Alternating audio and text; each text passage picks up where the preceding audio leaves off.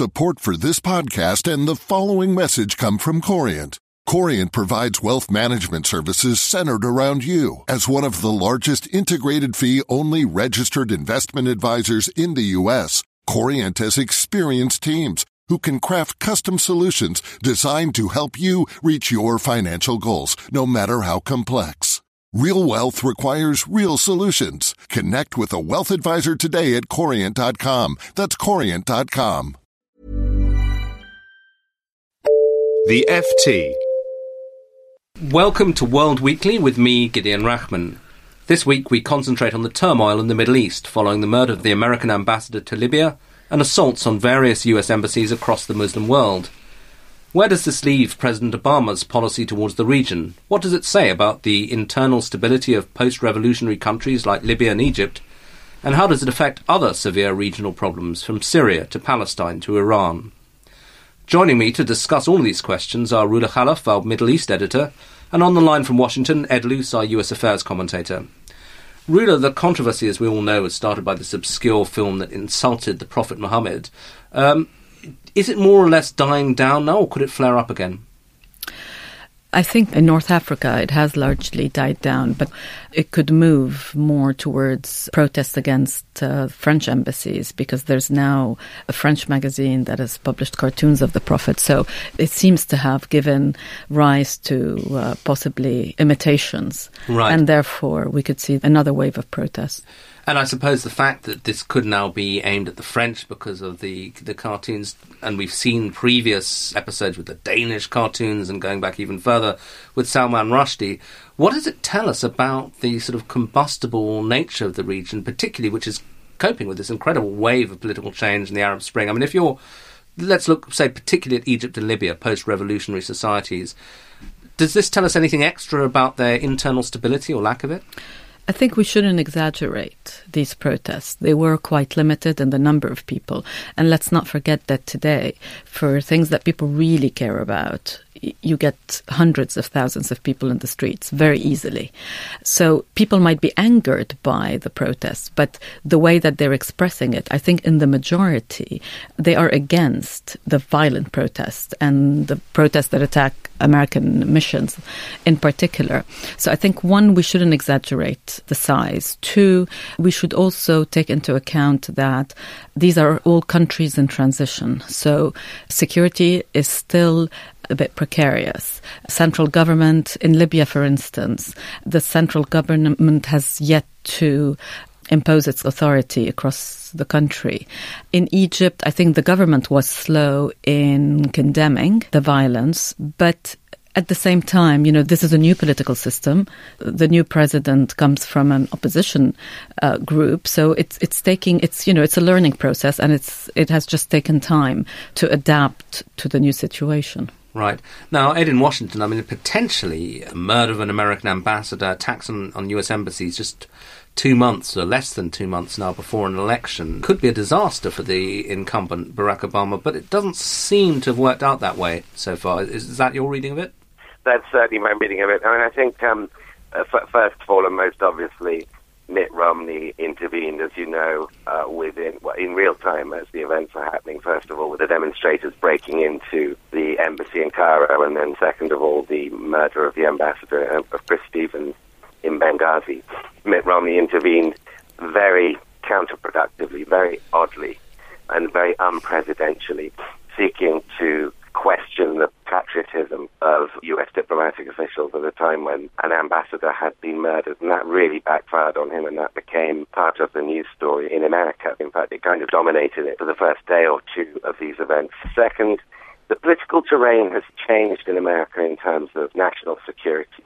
Obama's record of stepping up drone attacks, of course, as he loses the opportunity to remind people the Navy SEAL killing of Osama bin Laden, and the general manner in which his administration has pursued what they don't call the war on terror, but what is, in all but name, um, largely a continuation of George Bush's war on terror, has, I think, largely neutralized his vulnerability, his democratic vulnerability to the Republicans on the national security question. And then, of course, as Roula points out, these demonstrations have died down somewhat in any case.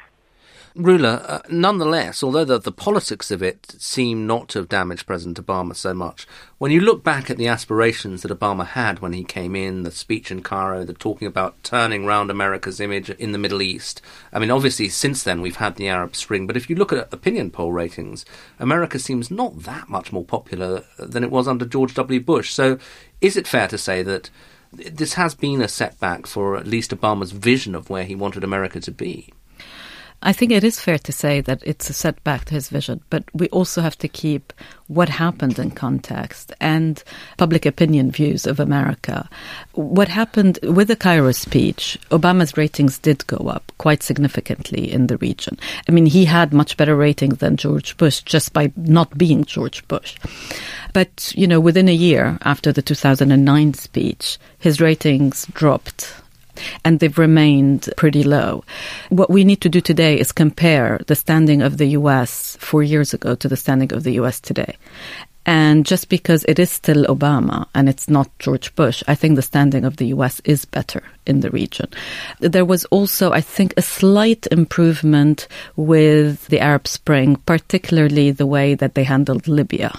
Of course, you know, the Obama administration was quite slow on Tunisia and on Egypt, but I think the intervention in Libya did help uh, the administration. In Libya, the U.S. is a lot more popular than you might think. The demonstrations in support of the U.S. that came after the killing of the ambassador were much larger than the protests at the embassy. Now, Ed uh, Roula mentions the intervention in Libya. Of course, the other big question, which isn't much debated, but presumably is preoccupying diplomats and national security people, is Syria. 25,000 people dead. Uh, no real question of intervention. But behind the scenes, what do you think uh, the American thinking on Syria is now? Did they just want to push it to one side till after the presidential election? Well, that would be the answer to every single issue um, facing this administration, that the overriding goal is to ensure no blow up before November 6th, and of course, uh, Iran, uh, Israel included. Syria, I think, uh, you know, the Obama administration continues to feel its way. There's no desire to have any direct intervention, but there's also a great deal of wariness for the potential of Syria to blow up the region more generally again, in terms of the politics, they're helped by the fact that there isn't really much of a developed position by Mitt Romney on Syria. He is surrounded by a lot of people who would very much like to see war with Iran. But on Syria, there is more circumspection, I think, across the political board in, in America.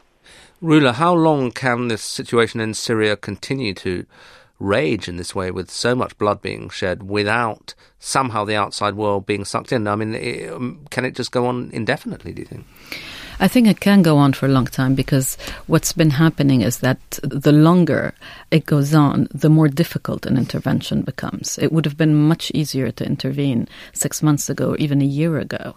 But the situation on the ground is getting a lot more complicated, and there are all sorts of things that are happening that make it less likely that the US in particular will be able to intervene.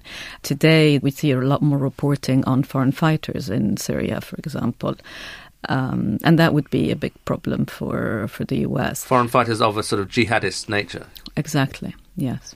So their, their worry is obviously that if they intervened on their side, they'd find themselves bizarrely fighting shoulder to shoulder with Al Qaeda. Yes, and I think, you know, there are memories of Afghanistan in the 1980s, the whole intervention. And I have to say that what we have now in Syria is more of a covert war, which involves Gulf states and Turkey in support of the opposition, and that could also turn into a complete mess. So, on the one hand, it would be much better if you had Europe and the US or some kind of more organized international intervention. On the other hand, the longer you wait for that, the more difficult, in practical terms, an intervention would be. And Ed, you mentioned uh, the other issue that's looming over everybody uh, Iran. A very interesting open row, essentially, between Prime Minister Benjamin Netanyahu of Israel and President Obama. But it does, from the outside, look like uh, Netanyahu's visible anger with the American administration suggests that he's kind of lost the argument and that the Israelis are not going to go in and, and bomb in, in the sort of immediate future. Is is that how you see it? That that's most people's reading of it. I mean, it was interesting last weekend on, on all the Sunday morning talk shows, um, Netanyahu turned up and, you know, he was insisting that he wasn't conducting an open row with President Obama and that he wasn't injecting himself into the presidential election.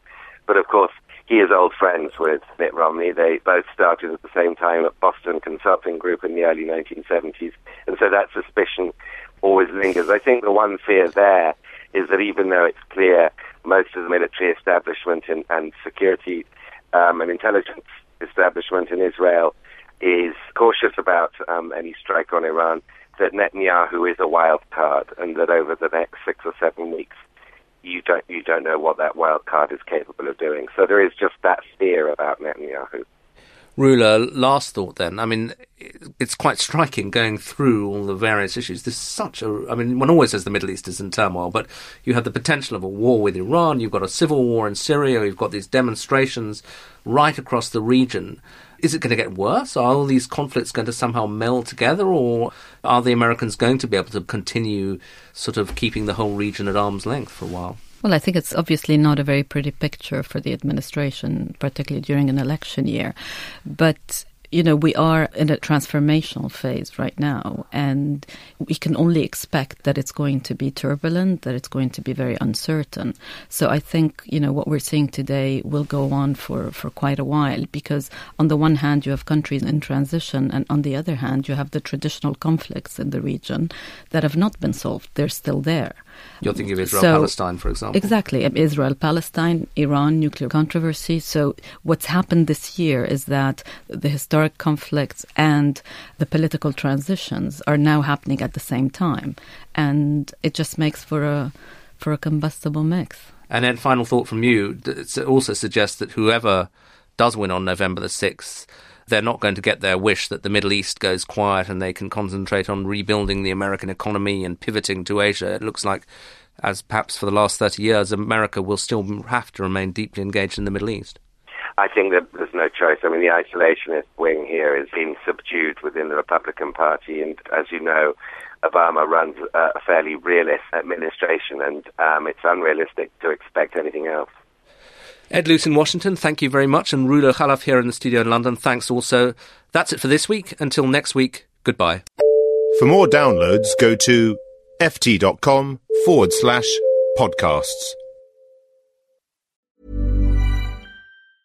Support for this podcast and the following message come from Corient. Corient provides wealth management services centered around you. As one of the largest integrated fee only registered investment advisors in the U.S., Corient has experienced teams who can craft custom solutions designed to help you reach your financial goals, no matter how complex. Real wealth requires real solutions. Connect with a wealth advisor today at Corient.com. That's Corient.com.